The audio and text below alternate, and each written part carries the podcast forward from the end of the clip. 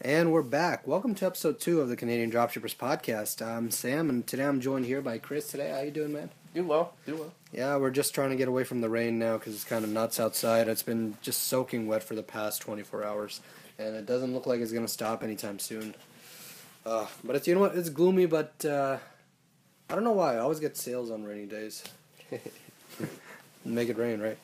Um, but uh, so today I was gonna do this podcast uh, for you guys on like um, supply research and whatnot, but I thought that you know what we can dedicate entire episodes to just that alone. But there needs to be a special episode just dedicated to how we approach niche selection.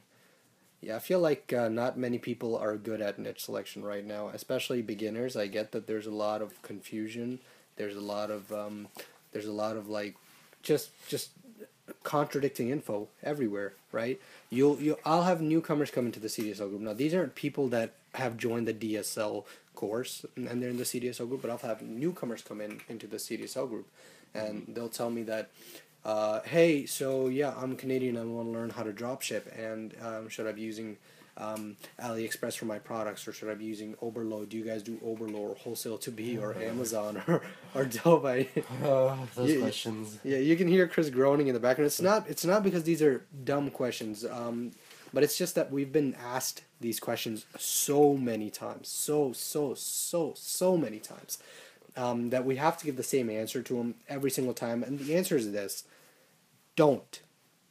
Yeah, it's just a matter of you know, do you want to sell like high quality products or do you want to sell something that while it might be easy to source, you might not um, have the best customer service experience, and that's not really your fault. It might just be because like the product's low quality or the shipping might take forever. Or or even if the product is, even if you get a high quality product from Alibaba, but you know what? Where's the margins at now?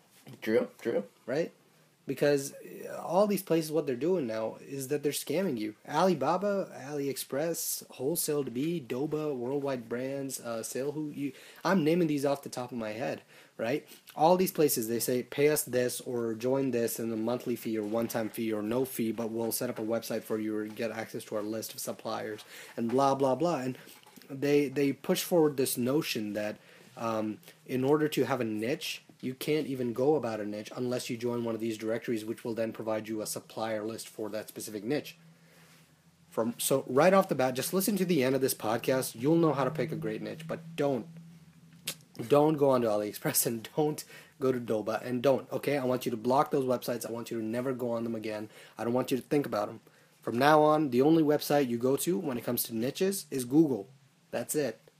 Yeah, and- google and every other variation of google Yeah, I'm sorry about that, Sam. I Like um, the the whole Oberlo model too. It's just like it's all a bunch of generic products that no one really is like super like passionate about, and Yeah. it's it's hard to be like a specific niche store with generic products that are coming from like Amazon or wherever. Yeah, and you see the shipping times for these places. If you're not in Asia, it's like it said like uh, 30 days before it ships. yeah, it's not gonna work. No, no, it's not gonna work. And uh, what kind of products are you getting? Like eight dollar T-shirt and handbags, like Yeah, well, basically. I remember um in, like in my previous stores like I had um AliExpress or Alibaba people actually contacting me to like Yeah. saying, "Hey, can I be one of your suppliers?" And I was always really skeptical because I was running a really specific type of um like um market within my niche. Yeah. So I didn't necessarily want to muck it up with a bunch of like Yeah. lower end Alibaba stuff. Yeah, exactly right. And the fact is that you may have said heard me say before. I, me personally, I'm very skeptical of working with any suppliers from China because it's just the reputation of China as uh, where all the cheap products come from now, where all the bad quality products come from now, and because just there's a lack of communication that goes on there. Uh, again, I'll say it again. Google is your best friend. I don't want you to even talk about going to AliExpress or Doba or SaleHoo or any of these other places in which they will allow you to choose a niche with a supplier directory. Yeah, I mean it's just really it's just that there's plenty of suppliers out there with really great products, and you don't need to necessarily go to Alibaba to just you know find someone that's on the other side of the planet. You can find someone within your area Yeah. that will ship faster. And That's what I'm trying to honestly, most suppliers aren't even on these directories because these guys they they're they're actually running their businesses, right? Yeah. Um, but you know what? So when we get into niche selection, there's a few key criteria we like to follow. So I'm going to go through those criteria. But the first one that I think we should focus on is pricing, because pricing is a huge, huge criteria. All right. Don't. Uh, I'll just say it off the off the bat. Don't go into niches, or at least look look. Keep this as the rule of thumb. Between two hundred dollars to thousand dollars, that's where your range of pricing should be for the product you're considering. Don't go into niches where the average price point of the product is below two hundred dollars. Um, you can do above one thousand dollars, but the reason I'm saying two hundred to a thousand right now is because it's a lot easier to sell between two hundred to a thousand uh, dollars, like products between that price range, than it is to sell above it. Because above it, when you're selling like over a thousand dollars um, per product or whatever, people expect their handheld. You might have to do more salesmanship. You might have to show better service. You might have to actually be by the phone a lot more and be calling these people and like um, calling manufacturers and answering questions. And it's it does take a lot of work. But hey, you know what? The money's there, and if you're willing to put in the efforts and you've got the guts for it, go ahead and do it. But for the majority of people who just want to make passive income that keeps coming in. Uh, repeatedly, consistently, two hundred to a thousand dollars is where I say you go into. Um, not just for that alone, but also for margins, right? Because what are your margins on a product below $200 on an average price? What's your margin on a $13 product or an $80 product? At most per sale, you might make anywhere between a dollar to 70. $70 doesn't seem bad, right? But when your average price point is between $200 to $1,000 per sale, you could be making easily $400, $500 keep in mind, it takes the same amount of work to sell a ten dollar T-shirt as it does to sell a five hundred dollar uh, wine cooler Okay? It takes the same amount of work, nothing different at all. The only thing that's different is the amount of money you make per sale. So, for that reason, stay between niche prices of $200 to $1,000. That's one reason. Another reason why is because it caters to people that that make considerable income at home and when they when they buy online they're comfortable buying online with their credit cards they're comfortable making these large purchases you don't have to haggle with these people. When you build your websites the way we recommend you to build your websites, uh, the way DSL recommends you build your websites, so you have conversions and coupons and countdown timers and uh, a deep discount on your page, that which is a rotating clock, which basically just syncs your customers right there. Nobody else can offer it. You're like your own store. Only you can do this stuff. That's how you get in. That's how you do it. All right. Um, but you know what? I I know uh, Chris is dying to get a word in here, so I'm gonna let him. well, I I think a lot of what you said right now is really like on point there. So there's that, and also it's just um, you don't want to go with Ali suppliers just because it's the same thing as Anton saying, right? You have your your bronze, silver, and gold suppliers. Yeah. typically speaking, the uh-huh. the AliExpress or Alibaba suppliers will be All bronze, bronze. suppliers.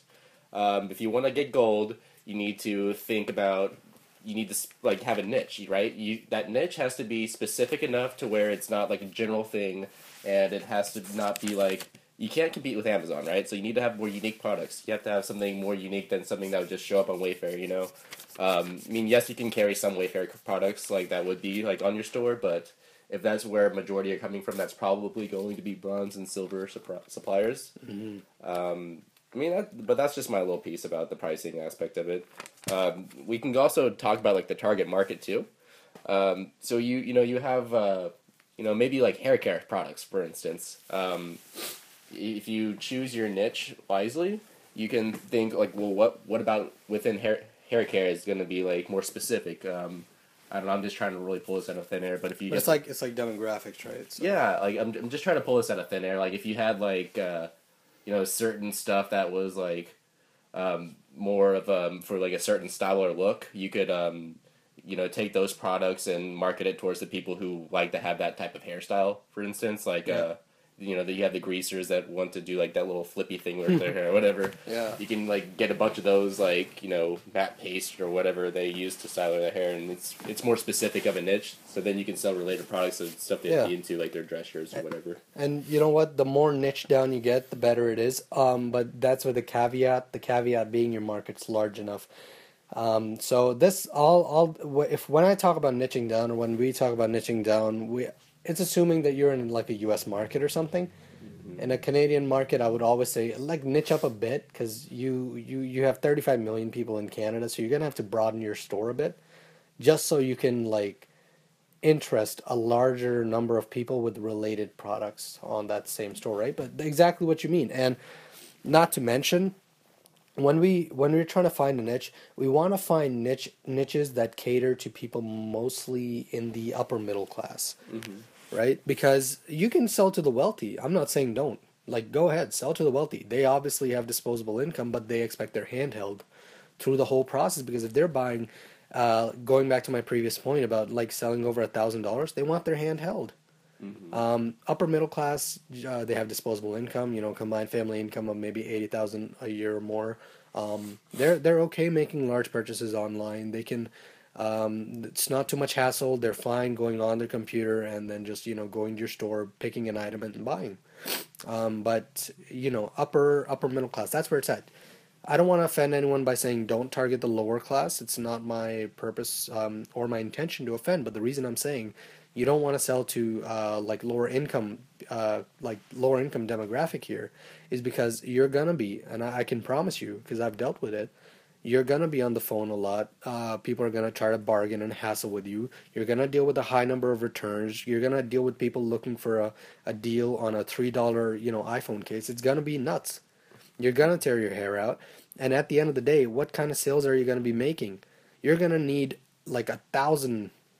Let's just say you were selling three dollar iPhone cases. You're gonna need to sell a thousand units of those three dollar iPhone cases to make what I would make from just selling ten of my three hundred dollar products, right? Yeah, I mean, it just goes back to the point of like, okay, where I can get a bunch of cheaper AliExpress products, but when I run my promotions and coupons, it really devalues what I'm Yeah. carrying because my products are already pretty cheap anyway. And, you can't even run promotions and coupons with AliExpress products because your margin's like five percent or ten percent. That's it.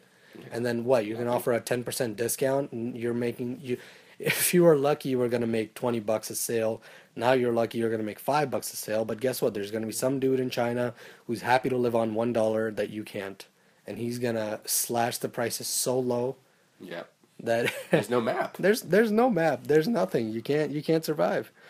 Um, but you know that's that's why target picking your target market is very important because it ties in directly with the price of your niche. Okay, so so far just remember two things: two hundred to a thousand. That's your range. Upper middle class. That's who you're targeting. Okay.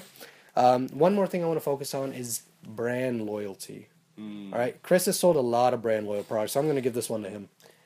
Okay, so uh, brand loyalty. Um, it's it's one thing if you um, want to you know buy something that's semi generic or you know like a household item that you don't necessarily have like an affiliation with a brand to, but the brand loyalty um, it really depends um, you know with your suppliers at least because I know there's like some household names that I see like across like certain niches and I feel like I'd be kind of intimidated to try to contact them as a supplier and try to get them on board but sometimes these household names are just really used to being online like uh, I'll take cameras for example. I see a lot of uh, camera shops that are carrying Nikon and uh, you know the Canon uh, cameras but um, they have to like either be like really used to drop shipping models or they must work out some type of agreement with them because like that's a very household name, but I feel like I see a lot of e-commerce of that. Yeah, I've seen like so many in the uh, kitchen industry as well. Like there's there's like um, like Danby. I, I never would have thought Danby uh, is a supplier because I see I've seen Danby products like everywhere, right? Mm-hmm. And people get them from Best Buy, and I'm like, oh wow, I can actually drop ship for Danby. That's pretty cool.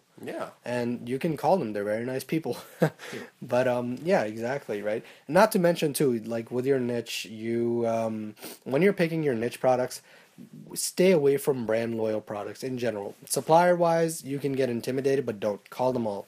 But niche wise, I want you to stay away from niches that may lend themselves towards being brand loyal. Yeah.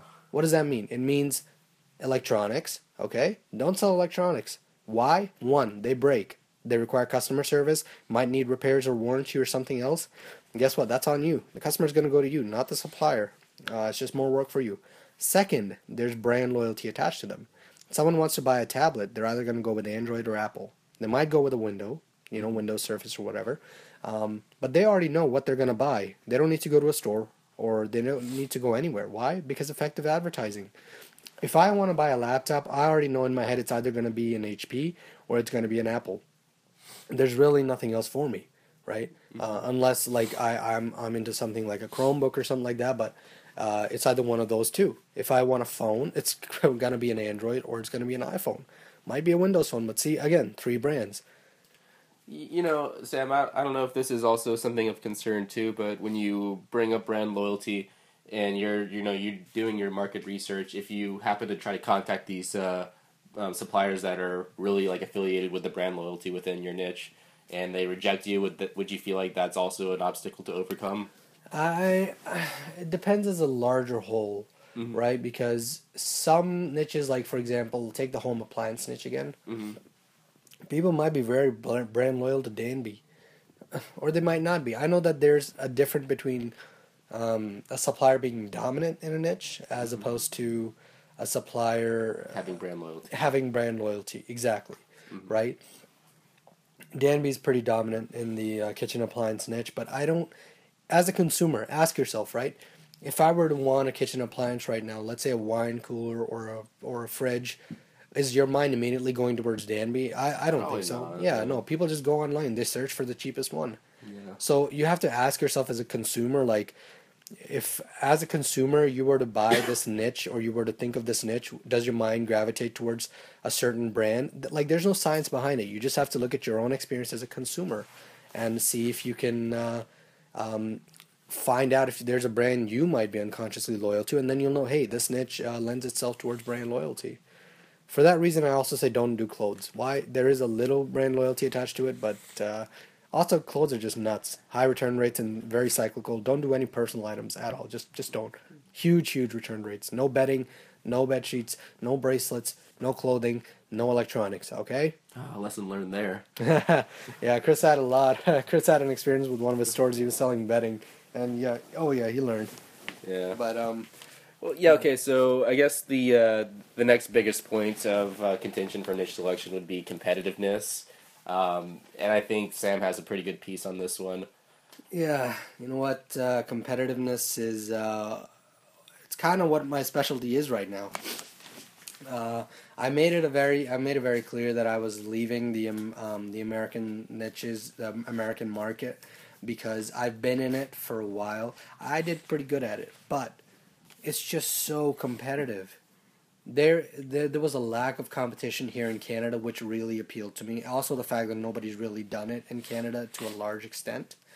And I thought, you know what, we could do it. I could do it. Like let's let's you know let's give it a shot because there's niches in the United States in which if you go to Google Shopping, that's how I measure my competition within the niche. All right, this is what you do. Let's say I'm gonna I'm gonna give you guys a sample niche that's between two hundred to thousand dollars. Don't do this niche, by the way. Okay, I'll show up at your door if you're doing this niche because it's a bad niche, but uh, it's a very bad niche. But let's say let's say sofas. Okay, don't do sofas. But if you were, is between two hundred to a thousand dollars. Sure, you know, uh, middle to high end sofas. Um, they can be drop shipped. They're also extremely saturated. If you go to if you type in sofas and in Google and you go to the shopping tab, look at it'll show you how many stores are selling it, and it's gonna be like between fifty to hundred stores. 100 to 200 stores. And Chris is searching this right now. it's going to be between Let me verify this. yeah, it's gonna be between like hundred plus stores, right? Then we do the same thing in Canada, right? Uh, You gotta if you're if you're in Canada doing this in like you want to see the American results, you gotta get a VPN. Um, yeah, I was just about to say. yeah, I'm about to give a quick shameless plug in here. Yeah, check out um, CyberGhost. Uh, uh, you can get a free trial from them. They're in our recommended resources. Uh, they're pretty great. Uh, but uh, so look, Chris just searched it up. Well, There you go. But he's in the Canada. V- yeah, the VPN thing, right? So yeah, like, but but like, tell me, what's the uh, show me show me the uh, shopping tab here? How many stores does it say? Uh, well, let's see. If I pull up one product. Uh, for this one product alone, Just- just- I see like fifty plus. Fifty plus, right? Mm-hmm. Let me see. Yep. 50 plus. Yeah, there we go. Right? And now if we uh, switch back to Canada here, let's uh, just check out Canada for a bit. All right, let's look at this. Just one store. All right, this is sofas, highly saturated. Just one store in Canada right now selling for one sofa. Like, and let me see, it's, it's mostly it's like between three to five stores that's the benchmark point. If you're selling within the United States as a Canadian, don't go into niches where the competition on Google Shopping is more than between um, 10 to 25 stores. At 25 stores, I'm like a little iffy. It's a maybe niche. uh, anything below 25 stores on average are selling them, then yeah, you know, it's not that competitive. But in Canada, oh my god. Yeah, this, Either those- there's nobody.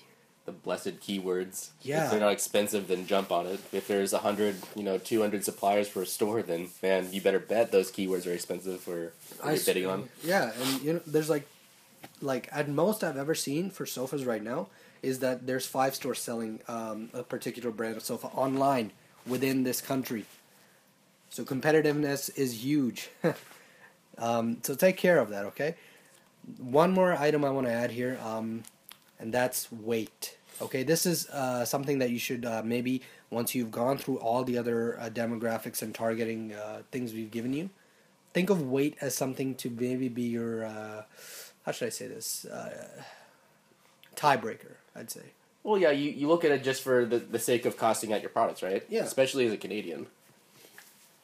even if you were selling in the United States, Mhm. the weight the weight is very important because what uh, what's like the shipping cost on this? A sofa. That's why I told you don't do sofas. They're furniture. They're very heavy. Shipping alone, it takes freight LTL. There's gonna be pallet fees charged most likely. Um, you're not gonna be. It's gonna need more than one person to deliver it. So uh, you're gonna be like paying an extra $400, 500 dollars on shipping alone and since we um, since we recommend uh, that you guys offer free shipping on your stores, having that like you know $400, 500 dollar charge, that's going to eat into your margins pretty significantly. You might even not walk away with much profit on one sale, if any at all. That's not a fun thing to experience, right? Um, my my thing is always that you want to pick light products, all right? Light products that you can ship without much without much shipping costs. My buddy, he does he in the niche he's in. I mean, he's literally selling these products. They're they're expensive, but they weigh like the heaviest weighs like three pounds. Yeah. All right, the guy pays like fifteen bucks for shipping most. Mhm. It's nuts. Yeah. It's nuts. You have to have to have that. Um, so make your make weight like something that uh, should be a tiebreaker for you at least, or if something like you're starting to think of a few niches. Um, just be cognizant that you know you want to go with someone that is very light, something that's very light, because you're gonna sh- save a lot of money on just shipping fees alone. Yeah, and I guess that goes to our, our last point and all of your qualifying factors, whether that be pricing, target market, brand loyalty, competitiveness, or weight. We want to talk about our last one, which is uh, hobby niches, right? Mm. So, in the in the aspect of um, of uh, creating content um, surrounded to drive traffic to your page, hobby niches really do lend themselves to be a little bit easier to write about. Um, if and I they have repeat buyers. yeah, and you have repeat buyers too. So like, okay, if you're selling like freaking like lead piping, like like as an industrial B two B, like type of Mm. drop shipping store, do you how many like interesting articles are you going to be able to pull people in about like writing about lead pipes? I I mean, don't know. I, I could- uh, honestly, me personally, I could do like ten articles. I'd be like, top ten ways to decorate your home with lead piping. yeah, I mean, it, but then you're targeting the business aspect of it. Like, uh, what am I supposed to tell another company that wants lead piping? Well, yeah, and then you have your stand-up paddleboard people, and Yeah. like they're super into whatever sports they're into, and the ocean. And you could write totally like and you do articles about that. Instagram like crazy, Yeah. uh, Facebook, uh, create an interest group, offer ebooks, and these people will eat it up. Yeah. they're passionate. They love it. It's just it's just the stuff, right? Hell, you know what? Like if I were to do a niche in chess. Yep. Chess. I don't know. Um, Sell really expensive chessboards, maybe. I don't Oh, know. my dad would freak out. He'd totally buy everything. Oh, really? Oh, he's super into chess. we're gonna do it. We're gonna do it. But, um, but uh, besides that, right? Like, look, chess. I would, I could create a group on Facebook for chess. I could have an Instagram page for the specific chess product I sell. I could have everything. Yeah, you And- could find someone that would like write like the top ten ch- chess strategies to use to include into your arsenal. Yeah. use it as a lead magnet. I could, we could even like um, uh, create a just some content targeted towards people that are like they they have a taste for high end sort of thing when they play chess. They want uh, exquisitely handcrafted pieces on the chessboard. You know, Yeah. like the knight that actually looks like a knight, or the horse that's like a dark horse or something. You know, like the artsy people that have Yeah. money to spend. Mhm. Um, so there, there's just so many ways that you can do a hobby niche.